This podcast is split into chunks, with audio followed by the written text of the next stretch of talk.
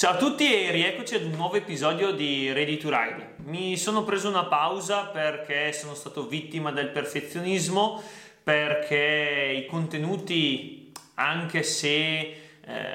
sembrano semplici, in realtà richiedono tempo per essere preparati e quindi volevo uscire con un qualcosa qualitativamente interessante che davvero potesse dare quel qualcosa in più rispetto a quello che già si conosce, a quello che già si trova, in modo tale da poter arricchire chi usufruisce, chi sente, chi ascolta, chi vede. Eh, io sono Tiziano, questo è Ready to Ride e oggi andiamo a proseguire quello che è il tema del precedente video podcast, quindi se non l'avete visualizzato, se non l'avete sentito, andatelo a recuperare perché se la scorsa volta parlavamo di come eh, ci si poteva allenare di più, oggi andiamo ad approfondire un tema davvero interessante, vale a dire come posso andare ad allenarmi meglio. Ed è un tema scottante perché un errore comune che viene fatto a qualsiasi livello, ancor più a livello amatoriale, è quello di dare una grande importanza a quelli che sono aspetti marginali della prestazione, i famosi marginal gains. Quindi la maggior parte della nostra attenzione, la maggior parte della nostra concentrazione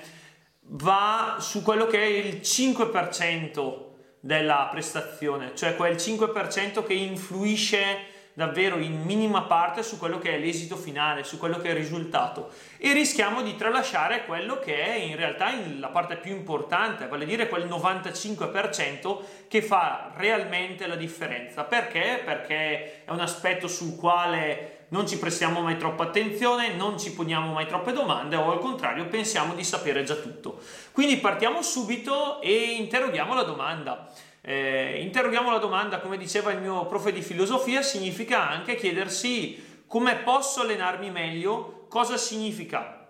all'interno di quello che è il mio programma di allenamento, cosa posso fare per andarlo ad ottimizzare. E non uh, voglio andare a svelare trucchi, segreti, scorciatoie perché non ce ne sono e non mi stancherò mai di ripeterlo. Si tratta semplicemente di applicare metodo, pazienza e disciplina. Queste, questi tre ingredienti, questi tre fra- fattori trovano eh, la loro soluzione, il loro quid in quello che è in realtà un errore, una risposta ad un errore che tanti fanno. Ma andiamo con ordine e cerchiamo quindi di mm, partire da quello che è la singola unità di allenamento, cioè la nostra uscita tradizionale. Noi possiamo andarla ad impostare in due modi. Eh, da una parte abbiamo quella che è l'uscita singola eh, studiata per l'alta intensità, per andare a metterci in difficoltà, per essere sfidante. Eh, spesso e volentieri risulta che queste uscite in realtà si eh, rivelano troppo sfidanti, troppo difficili e di conseguenza ci troviamo nelle condizioni di non poterle portare a termine. Immaginiamo che so una serie di intervalli ad alta intensità, eh, una 6x4 in zona 5 nel momento in cui noi non siamo, noi lo andiamo a svolgere ma non siamo in condizioni ottimali, magari entriamo in difficoltà e non riusciamo a portare a termine tutti quelli che sono i 6 intervalli, ma magari ne portiamo a termine 3, 4 e poi siamo costretti ad interrompere. O al contrario facciamo un errore che fanno tanti, cioè eh, dedichiamo troppo tempo a quella che è lo sviluppo della bassa intensità ehm, e quindi non miglioriamo, impariamo, ci alleniamo solamente eh, ad andare piano e non diamo quelli che sono degli stimoli importanti per andare a migliorare la nostra prestazione. Noi ora immaginiamo questi due errori di fondo della singola uscita, l'uno dato dal continuo ripetersi di allenamenti eh, troppo al di là di quelle che sono le nostre eh, reali capacità e l'altro invece troppo poco sfidante, troppo poco intenso e quindi che di fatto non vanno a modificare quello che, è, quello che sono i nostri valori, quello che è la nostra eh, capacità di adattamento. E quindi immaginiamo invece questo errore di andarlo a protrarre nel tempo eh, quindi per settimane o in alcuni casi anche mesi. Eh, a che cosa arriviamo? Arriviamo a due situazioni limite. La prima è quella che ci alleniamo, ci alleniamo tanto, ci alleniamo intensamente, ma ad un certo punto saltiamo e non siamo più in grado di andare avanti con il programma. Siamo costretti a rallentare, siamo costretti a rivedere tutti quelli che erano i nostri obiettivi perché la nostra condizione di forma è talmente tassata che non siamo più in grado di migliorare né tantomeno siamo in grado di mantenere quello che è un livello di performance decente. Ed è un po' il fenomeno dell'overtraining, fenomeno che è più uno spaurecchio mi sento da dire per la realtà amatoriale perché di casi di overtraining eh, sono pochi ma che è comunque tassante per quello che è il raggiungimento della prestazione. Io so che qui state prendendo nota e state pensando ai vostri allenamenti se saranno troppo intensi, che avete paura di andare in overtraining, eccetera. Ma adesso arriviamo alla soluzione. Il secondo aspetto invece è il protrarsi di allenamenti troppo poco stimolanti, troppo poco sfidanti. E di conseguenza il rischio è quello di dedicare davvero tanto tempo all'allenamento, tanto impegno, tanti sacrifici come li andiamo a definire per poi non arrivare a nessun risultato, per poi trovarsi a quello che è il punto iniziale, senza miglioramenti o al contrario con davvero dei miglioramenti ridotti. La realtà è quindi andare a trovare quella che è una formula che ci restituisca l'importanza di alcuni aspetti, diciamo, basici all'interno della preparazione atletica. E la vado a esplicitare con una formula matematica che nella sua semplicità non è banale. Dico semplice perché eh, abbiamo sempre la tendenza a complicarci troppo le cose rispetto a quella che è la realtà. Dico semplice perché non tutti hanno anche le competenze per mantenere e andare a strutturare quello che è un programma che abbia invece una molteplicità di variabili e di conseguenza mh, si rischia un po' di perdere l'orizzonte o al contrario di restare immobilizzati perché non ci si sa bene come andare a muovere. La formula è piuttosto semplice, la nostra crescita delle performance, i nostri miglioramenti sono legati a due fattori. Uno, il carico di allenamento, due, il recupero eh, possiamo vederle come le facce della stessa medaglia, senza carico, non c'è e troppo recupero, non c'è o qua, nessun miglioramento o quasi, con troppo carico e poco recupero vi è fondamentalmente la stessa cosa. In ogni caso possiamo arrivare a scenari molto simili tra loro se non siamo in grado di andare a eh, gestire correttamente questi due aspetti che determinano la prestazione. Il carico di lavoro, semplificando molto, è legato a quelli che sono due aspetti, vale a dire da una parte abbiamo il carico inteso come volume di allenamento, dall'altra invece come intensità di allenamento. Se noi li andiamo ad unire, andando a creare una sinergia tra questi due aspetti, riusciamo a farci un'idea di quello che è il carico di allenamento che noi stiamo somministrando nostro, al nostro corpo ad ogni nostro singolo allenamento. Perché? Perché ovviamente noi per, eh, attraverso quello che è il principio della supercompensazione andiamo a somministrare uno stimolo allenante più o meno impegnativo e questo lo determiniamo in base al carico di allenamento e poi dobbiamo lasciare al nostro corpo un tempo adeguato di recupero perché, perché ovviamente eh, andando ad alterare lo stimolo allenante, il nostro equilibrio, eh, andiamo a subire prima di tutto una flessione in quelle che sono le nostre capacità di performance per poi attraverso il recupero raggiungere un livello funzionale più alto, quindi andare a migliorare. È quindi importante vedere come da una parte il carico dall'altra il recupero siano strettamente legati. E quindi diventa importante andare a gestire il carico e lo possiamo gestire in svariati modi. Lo possiamo valutare attraverso il TRIMP, quindi la valutazione per esempio del carico utilizzando parametri quali eh, modelli matematici che vanno a stimolare, che vanno scusate, ad individuare il, la risposta a quello che è il carico allenante determinato attraverso per esempio l'utilizzo della frequenza cardiaca piuttosto che all'utilizzo del misuratore di potenza. Al contrario dobbiamo tenere in considerazione alcuni aspetti fondamentali per quanto riguarda eh, il recupero, nel senso che il recupero possiamo andarlo a valutare, che so, misurando la, eh, i battiti appena svegli piuttosto che utilizzando eh, l'HRV eh, in modo tale da andare a eh,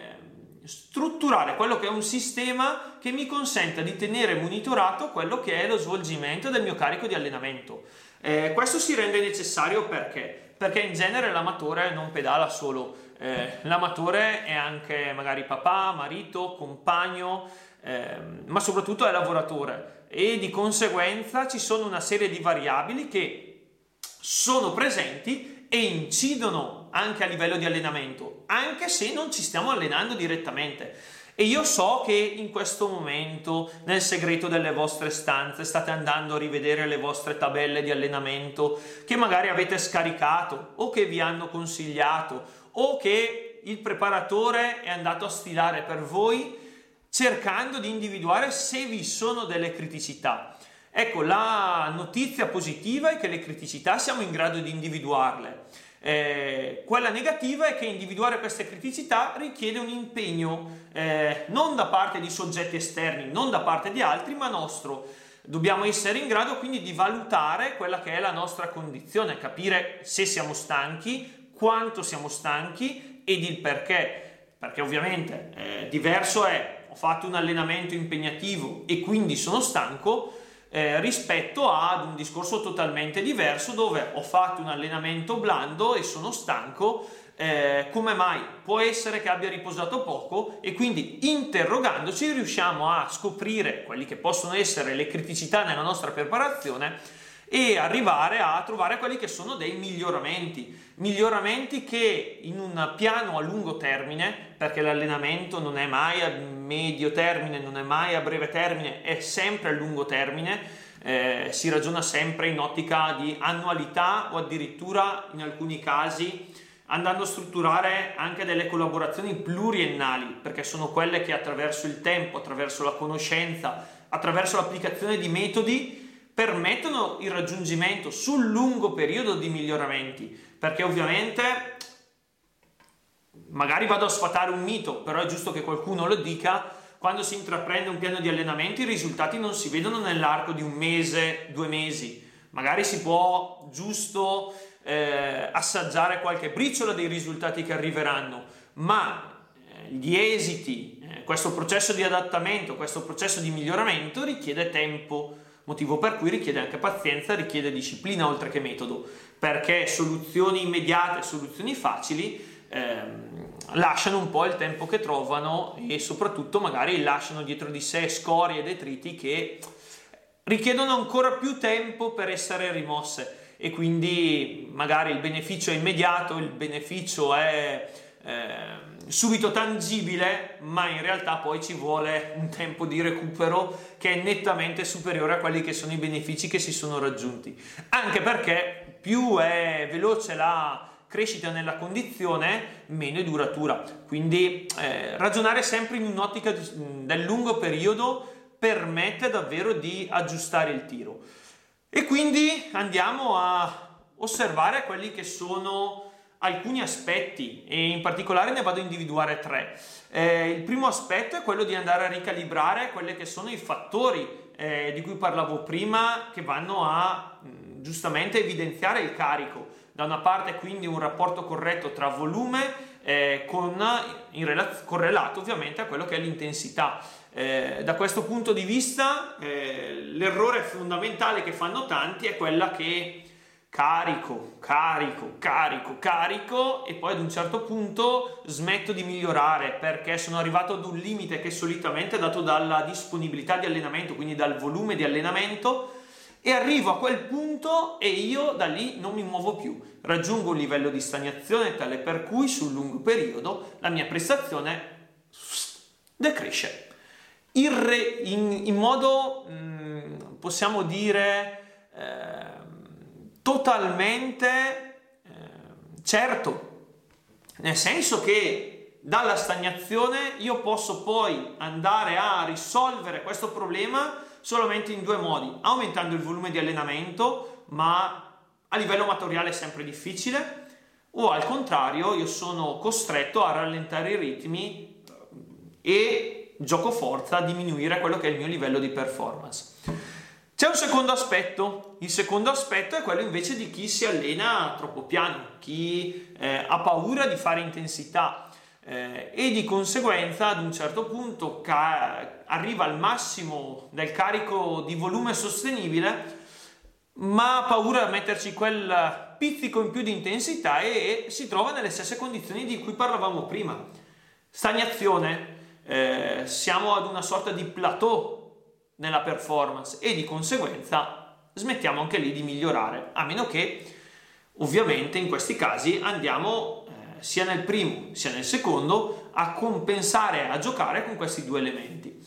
Vi è poi un terzo caso, il terzo caso eh, fa riferimento a quello che è la tradizione o meglio ancora quello che è un errore comune nella gestione di allenamenti che può capitare anche per i più esperti eh, che è dato dal ripetersi dello stesso schema di allenamento non per mesi ma addirittura per anni. Di conseguenza si parte da un punto A, si fanno le stesse cose per arrivare al punto B e si arriva sempre e comunque al punto B, senza mai che vi sia uno step successivo, senza mai che esista un punto C da raggiungere. Cioè si arriva lì, è il mio top delle performance e fine. In realtà non è vero, perché fare le stesse cose, penso a certe preparazioni tradizionali dove faccio i miei mille chilometri di fondo agile evitando addirittura i cavalcavia perché non devo far salita, faccio SFR, agilizzo, trasformo, che poi sarebbe interessante capire che cosa si va a trasformare, e poi inizio gradualmente a buttarci dentro un po' di intensità, ok, lo faccio, poi inizio gare e lo faccio per anni. E questo per me è inconcepibile nel senso che poi, come dicevo prima, in ottica di lungo periodo, io devo dare uno spunto diverso, devo dare stimoli diversi, ma posso anche darmi obiettivi diversi. Posso raggiungere risultati simili attraverso strade diverse e questo richiede che cosa? Richiede la capacità di individualizzare l'allenamento, cosa che in piani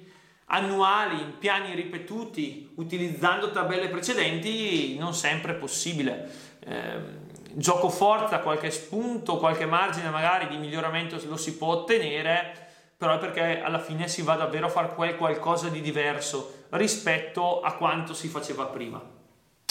Quindi il mio consiglio è ovviamente quello di sperimentare perché abbiamo questa possibilità di farlo senza che sponsor, senza che team manager vogliano da noi il risultato. Abbiamo la possibilità di sperimentare allenamenti diversi, abbiamo la possibilità di sperimentarci in contesti di gara diversi, sperimentarci in contesti diversi. Non mettiamoci limiti perché nostro, l'unico limite è davvero solo nella nostra testa. Io sono Tiziano e questo è il terzo episodio del podcast di Ready to Ride, magari non perfetto ma almeno fatto e spero che in questi minuti sia riuscito a trasmettervi curiosità, stimoli, spunti di riflessione magari da condividere con i vostri compagni di uscite, con me, eh, scrivendo nei commenti, contattandomi privatamente sui vari social. Io vi aspetto qui al prossimo episodio e buona strada!